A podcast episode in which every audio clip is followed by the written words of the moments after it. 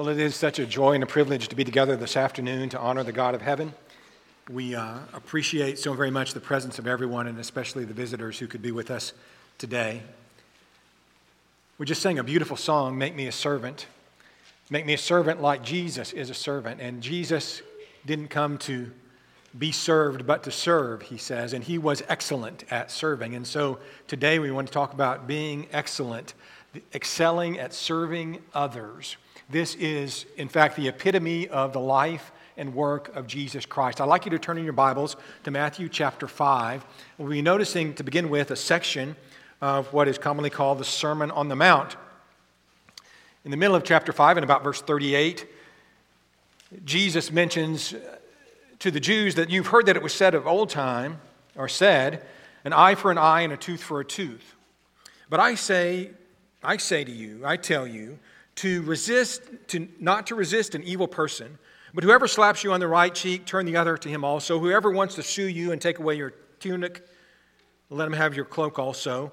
And whoever compels you to go one mile, go with him two. Give to him who asks you, and from him who does not want, who wants to borrow from you, do not turn away. And so Jesus challenges his listeners and challenges us to go beyond what is commonly accepted as justice in this world, what is commonly accepted as fair and kind in this world, and to be extraordinarily kind and to be extraordinarily merciful. And when somebody would slap you on the cheek, you turn the other cheek. And when somebody wants to take something from you, you don't protest, you give it to them. And what a strange kind of description Jesus has. But Jesus is trying to teach us and everyone to serve like he's serving, to be a servant like he's a servant. And that is especially true then when we get to this next section, when he says in verse uh, 43, You have heard that it was said, You shall love your neighbor and hate your enemy. But I say, love your enemies, bless those who curse you, do good to those who hate you, pray for those who spitefully use you and persecute you, that you may be sons of your Father in heaven. For he makes his sun to rise on the evil and the good, and sends rain on the just and the unjust. For if you love those who love you, what reward have you? Do not even the tax collectors do the same? And if you greet your brethren only, what are you more than others? Do not even the tax collectors do so? Therefore, you shall be perfect just as your Father in heaven is perfect. He's calling us to be like his Father is, and thus to be like he is. In the first century, there were over 50,000 miles of Roman roads, and every one of them had a mile marker. The mile marker served uh, a number of purposes. We have mile markers on our roads. That was a Roman idea. Mile markers served a number of purposes. They gave directions. In fact, most of them had written on them the description, the, the uh, information about how far it was from that marker to Rome all roads led to Rome. and uh, there was obviously distinction between one marker and the next. Those markers were used in Judea in the first century. Judea was, as much of uh, the Mediterranean basin, was under Roman, Roman occupation. The Roman soldiers traveled the land all of the time. They held power over the people. The law said that the lowest Roman soldier, if he were a corporal or a private, so to speak, in the Roman army, that he could demand any Jew to carry his pack for a mile. Any Jew. It didn't matter your status or position in Jewish society. You could have been a nobleman, you could have been a pauper, you could have been anything in between, and the Roman soldier could compel you to carry his load for a mile. Every Jew was subject to that command. All were vulnerable. And if you were compelled to do that by the Roman soldier, you must stop whatever you are doing, however important it may be, and follow the command of a foreign soldier who was occupying your own homeland. It was degrading. It was humiliating. It was something that virtually anybody would object to. And yet Jesus says, if someone compels you to go with them one mile, go with them two. Here then is one of the big keys, I believe, to living a life that is Christ like the life of a servant. And that is not just to do what is expected of someone who is a servant. Now, not someone who is a family member or someone who's in a high position or someone who's middle class or someone who's living in, you know, a nice house in a nice neighborhood and is highly respected in the community. Uh, we're living lives as Christians, as servants. We have come to be Christ like, to serve like Christ served. To be slaves, literally, is often the word that is found in the New Testament. To be a slave. And to be a slave who not only is wanting to do what the master says, but to do more than the master says. Wanting to do not only what the master has asked for with uh, an okay attitude, but an attitude that is happy about it, is pleased to do what one is asked to do, and more than what one is asked to do. So, in this section of the Sermon on the Mount, what we see is the motivation for this. What motivates this kind of service? And Jesus really explains it, doesn't he? He says that we're to love. Love our enemies. Love like Jesus loves. Love like the Father loves. Be merciful like He's merciful. And so to love one's neighbor is the first mile, but to love one's enemy is the second mile. To bless those who bless you is the first mile, but to bless those who curse you is the second mile. To do good to those who do good to you, that's the first mile. To do good to those who hate you, that is the second mile. Praying for those who pray for you is the first mile, and praying for those who despitefully use you and persecute you is the second mile. To serve those who are demanding is the first mile, but to do more than demanded, that is the second mile. Is it any wonder that there's not a lot of traffic on the second mile.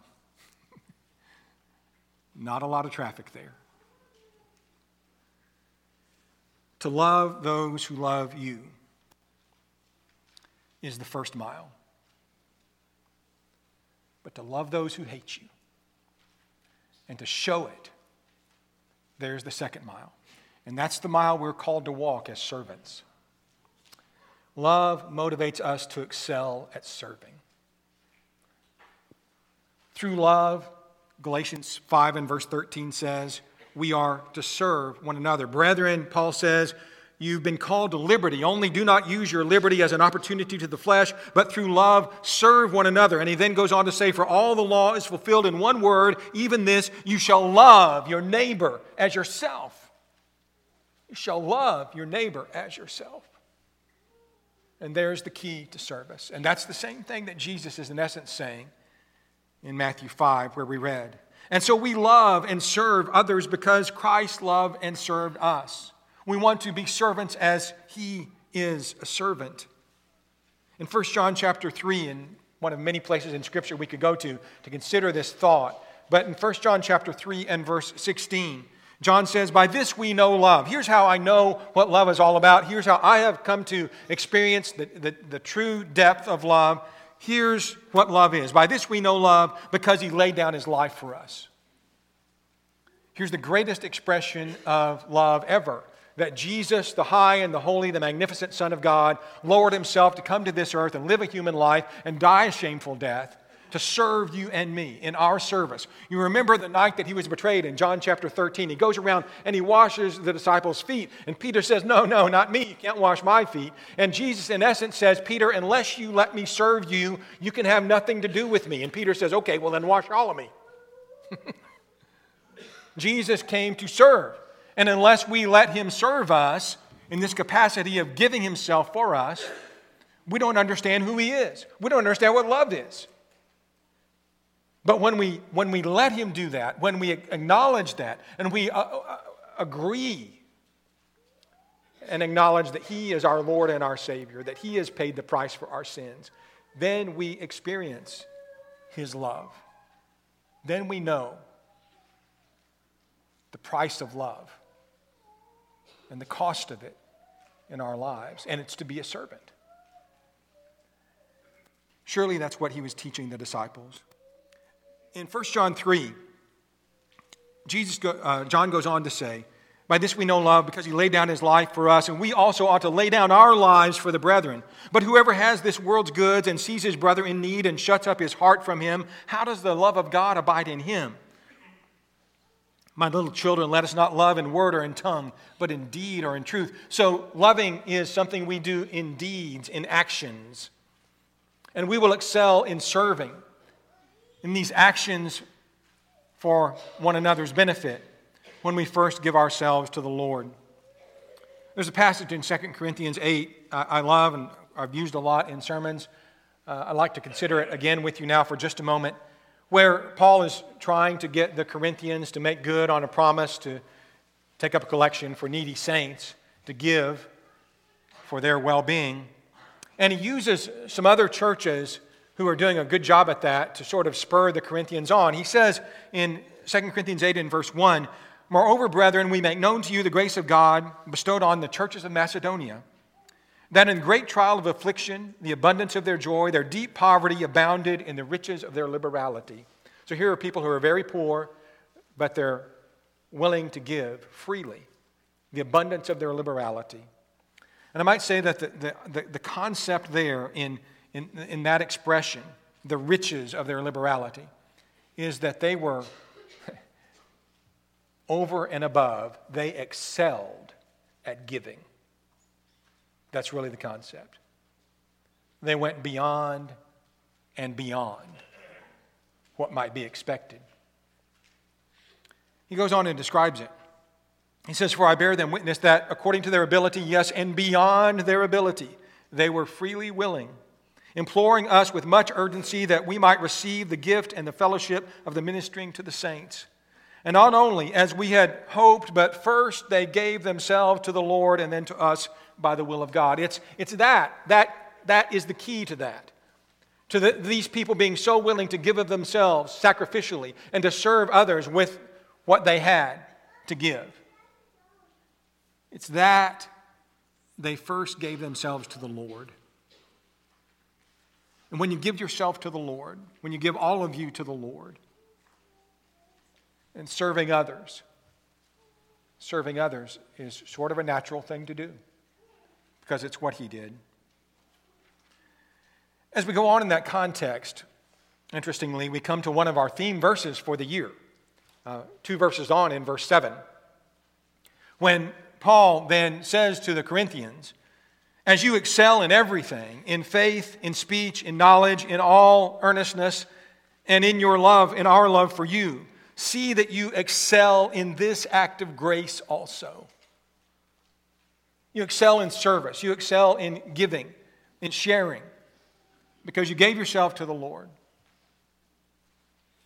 At least that's what the Macedonians had done. And he's calling on the Corinthians to do it too. In Romans chapter 12, to look at this in another context, but the same ideas. In Romans chapter 12 and verse 1, the familiar passage, I beseech you, therefore, brethren, by the mercies of God, that you present your bodies a living sacrifice, holy acceptable to God, which is your reasonable service. So we give ourselves again to the Lord. We present our bodies a living sacrifice.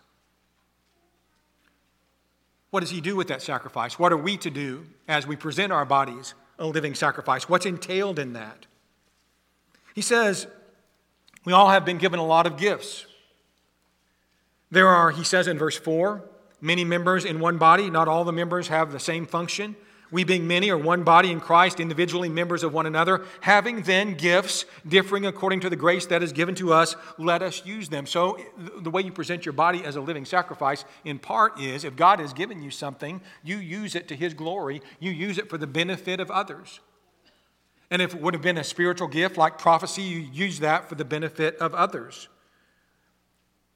But what about the gift of ministry? That means, that's literally, the word ministry means service. You have an ability to serve.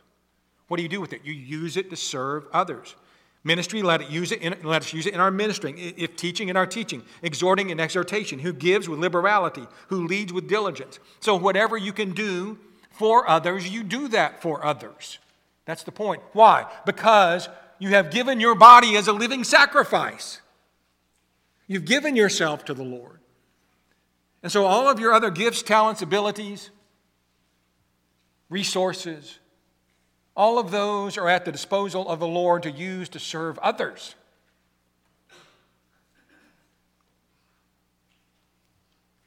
We are then people who are going to serve others. And we come in this context to uh, just a few verses on, uh, as he, he talks about other things that you do. Let love be without hypocrisy, verse 9. Verse 10, be kindly affectioned to one another. Verse 11, not lagging in diligence. Verse 12, rejoicing in hope. And then verse 13, in the same context, same sentence almost, he says, distributing to the needs of the saints, given to hospitality. So a saint needs something. They have some area of their life, a physical need perhaps. You serve that, you take care of that. You're, you're given to hospitality. The word given there is a word, uh, Joseph Henry Thayer in his Greek lexicon says metaphorically it means to pursue, to eagerly seek after. So here's something you're going after. It's not just you're waiting for opportunities to come to you to be of service to others or to see about others' needs, but you're actively pursuing doing that. You're, you're given, you're pursuing uh, helping saints, showing hospitality. The word hospitality is one we're going to focus on in a minute, but it comes from a Greek word, philoxenos, and it means the love of strangers. So you're just showing, again, love is the basis here. We're loving people. We're loving people we don't even know. And we're demonstrating that, demonstrating that by serving them. By serving them. Hospitality, we think of that as just having somebody over to our house, and that could be hospitality, but it can be shown in lots of other ways. Using what we have to serve others. So that, that does bring us to this point. We are to be addicted to hospitality. Out of love, this love we've been motivated by, the love of Jesus Christ, then we're, we're given over to it. In 1 Corinthians 16 and verse 15, Paul says, I urge you, brethren, you know the household of Stephanas. it's the first fruits of Achaia, and that they have devoted, the King James Version says, they have addicted themselves to the ministry of the saints, to serving the saints. They've devoted themselves to it, they, they've addicted themselves to it.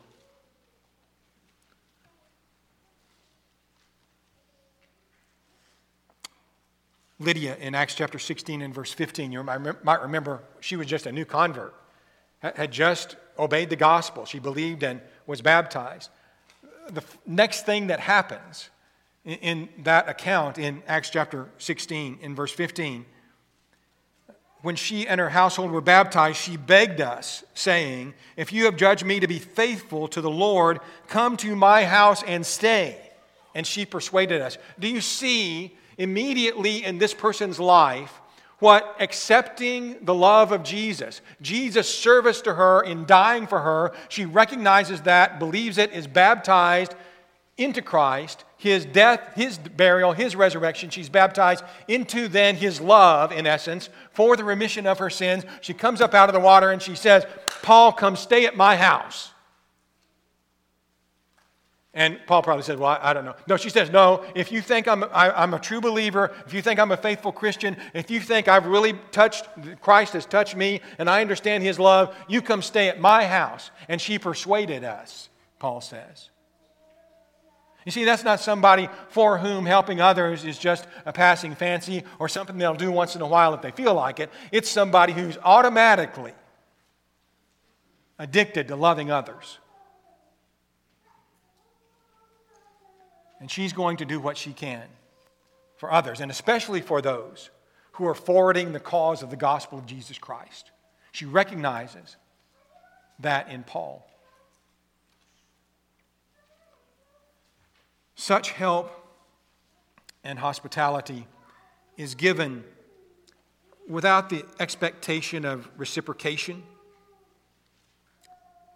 You know, Lydia wasn't expecting anything back. That's not why you do it. That's not why you help others out. Doesn't matter if they can help you out or not. Doesn't matter if you're going to get something in return later on. You know, a lot of people in, in politics, in the business world, they do favors for others, expecting that they're going to get a favor back down the road somewhere. That's kind of how this world works, you know, how everything stays greased that way, as they say. That's not how the Christian works. It doesn't matter one bit. You do something for somebody else, you'll never say, Well, they never did anything for me in return. Well, so what? That's not what it's about. It's about loving people like Christ loved you. He loved you whether you're going to do anything back or not. He came to serve you. And we're here to serve others.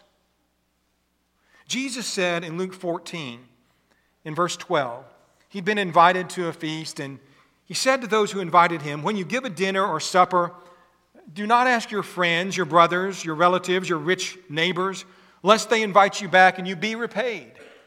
You're not in it to be repaid, is the point. When you give a feast, invite the poor, the maimed, the lame, the blind and you will be blessed because they cannot repay you, and you shall be repaid at the resurrection of the just. See, our, payment is down the road.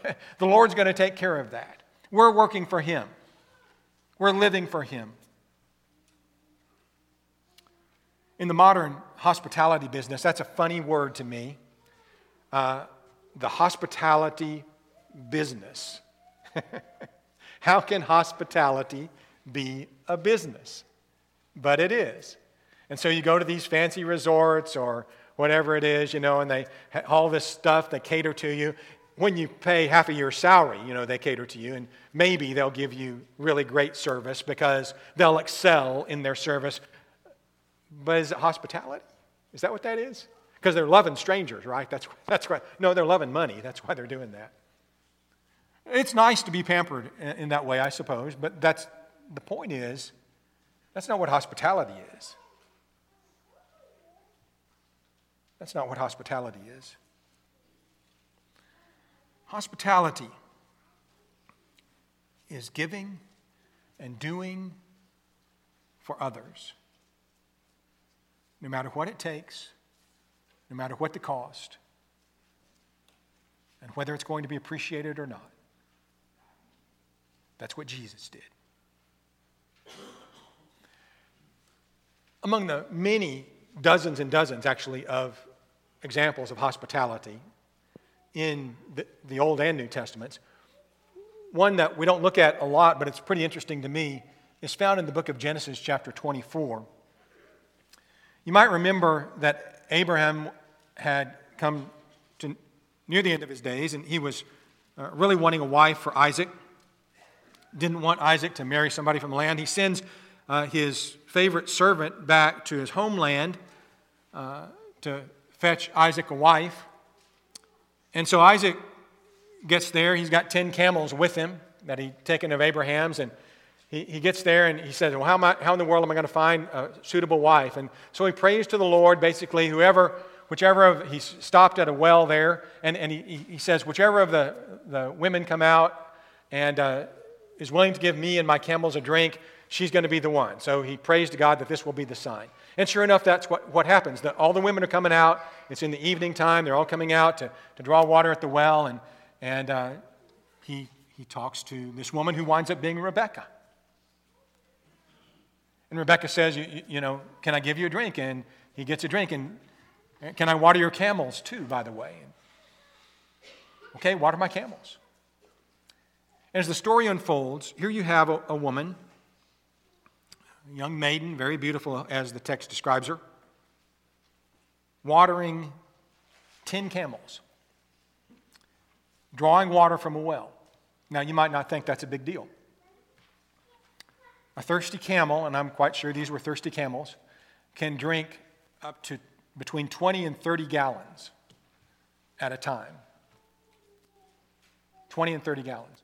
So, very possibly, she lugged somewhere between 200 and 300 gallons of water in a bucket that might have held a couple of gallons. It's hard telling how long it took her.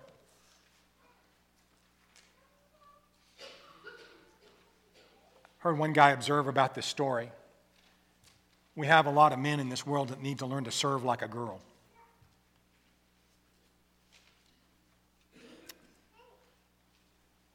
That's just one of, as I said, dozens and dozens of examples of godly people showing hospitality in the Bible. You have Abraham when the three angels in the form of men come to his house. I mean, they're running around making cakes, killing the fatted calf, everything else, just because three visitors came by. Over and over again, you have godly people being kind to others because that's what the Lord would want them to do. I'd like us, and the Lord would like us, to learn to excel at simple service. Let's go in our Bibles now to Matthew chapter 25. In the familiar story that Jesus tells about the judgment day, when the king comes and he's sitting on his throne and he divides the nations before him, the evil from the good, uh, the left hand and the right hand, and he judges them. And he says to the righteous, we'll pick up the reading of this in chapter 25 and verse 34. The king will say to those on his right hand, Come, you blessed of my Father, inherit the kingdom prepared for you from the foundation of the world.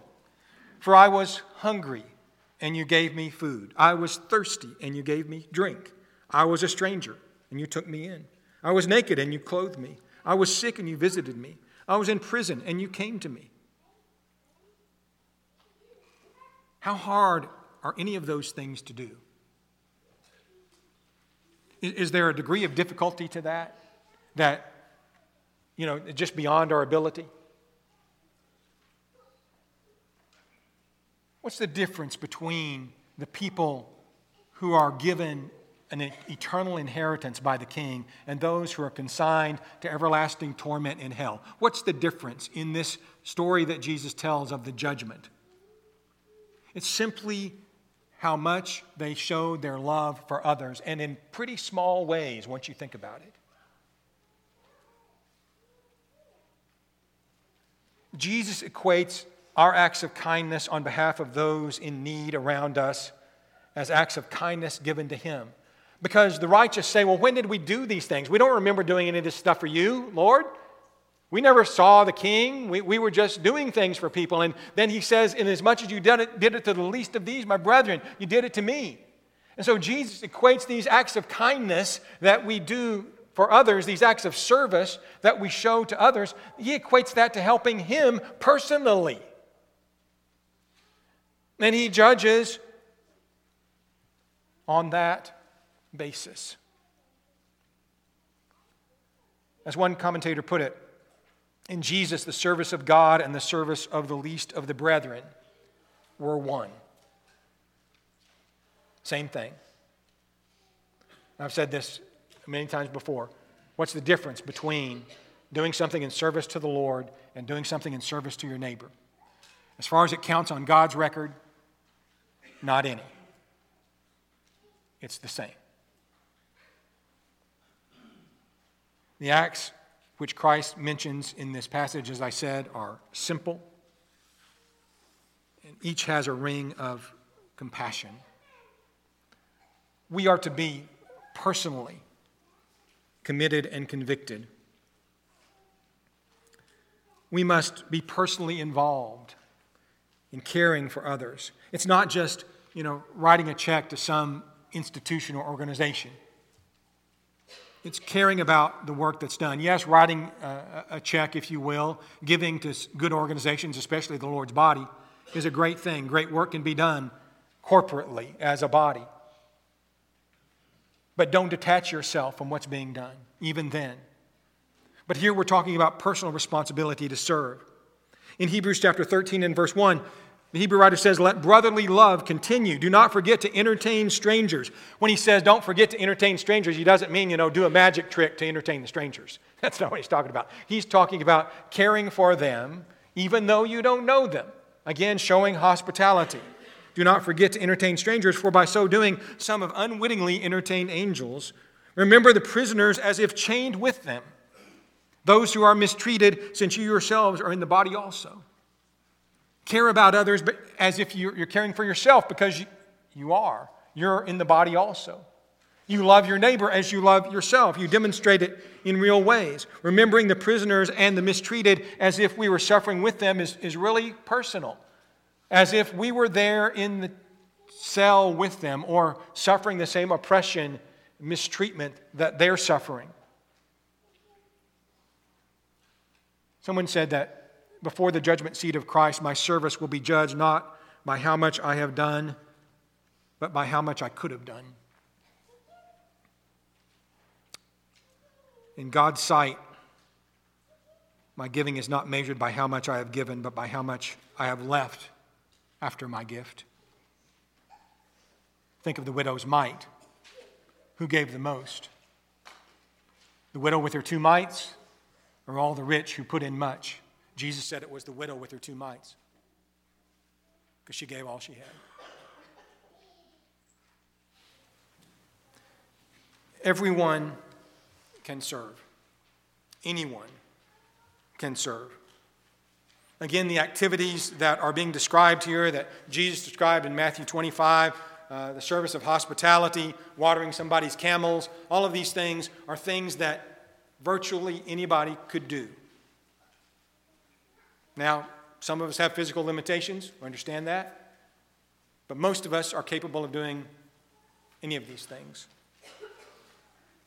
They don't require uh, an abundance of wealth, an abundance of uh, talent, uh, a lot of intellect. They are, they are simple acts.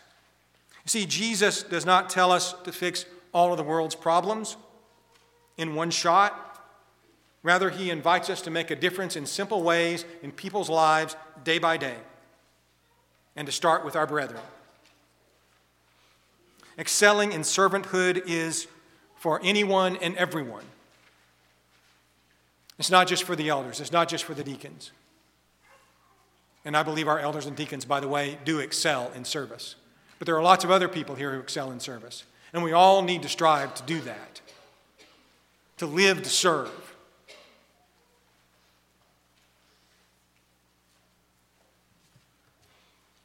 Service, as we've said then, is in small things sometimes even smaller than we might imagine, even smaller than the ones we've already talked about.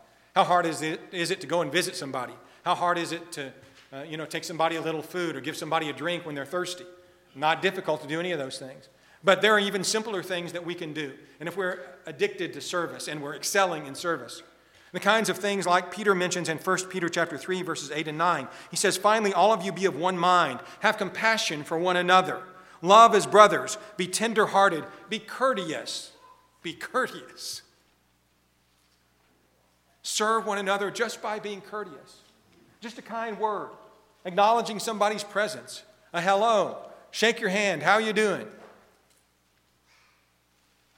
Greet the brethren. Be tenderhearted, be courteous, say thank you, say please. Acknowledge good deeds. Be courteous. Not returning evil for evil, he goes on to say, or reviling for reviling. Sounds like what Jesus said in the Sermon on the Mount. Don't give the bad back that people give to you, give them good. Bless them. How hard is that? What's that cost you? To bless somebody who's hurt you, to return blessing for reviling, so that you may inherit a blessing. How hard is it to, to show this kind of love and without complaining about it? Be hospitable to one another without grumbling, without complaining. 1 Peter chapter 4 and verse 9 says. How hard is it to not speak evil of people and to not share gossip? Talk about a way to serve others from time to time. Just nip all of that in the bud. Don't speak evil of one another. Titus chapter 3 and verse 2 to help one another with our burdens, our daily burdens, our, our burdens of health, our burdens that concern us, uh, whether they're emotional problems that we're having, depression that we're suffering from, fears that we're having. How hard is it to share those burdens and the burdens of sin that assault us from time to time? that all of us have to deal with. How hard is it to share those burdens? That didn't cost you anything. Bear one another's burdens and so fulfill the law of Christ, which is to love each other. What this is all about.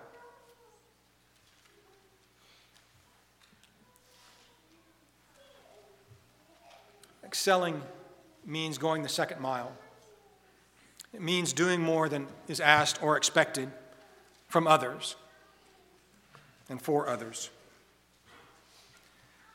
To excel in serving others is to do all the good you can, by all the means you can, in all the ways you can, in all the places you can, at all the times you can, to all the people you can, as long as you can. Excellence in serving. Paul had an interesting letter, I think, that he wrote to Philemon. I won't preach the whole lesson, but tell the whole book. But Philemon was a Christian, had a runaway slave, wound up with Paul in prison, or where Paul was. Paul converted him. He sends Onesimus, this runaway slave, sends him back to Philemon.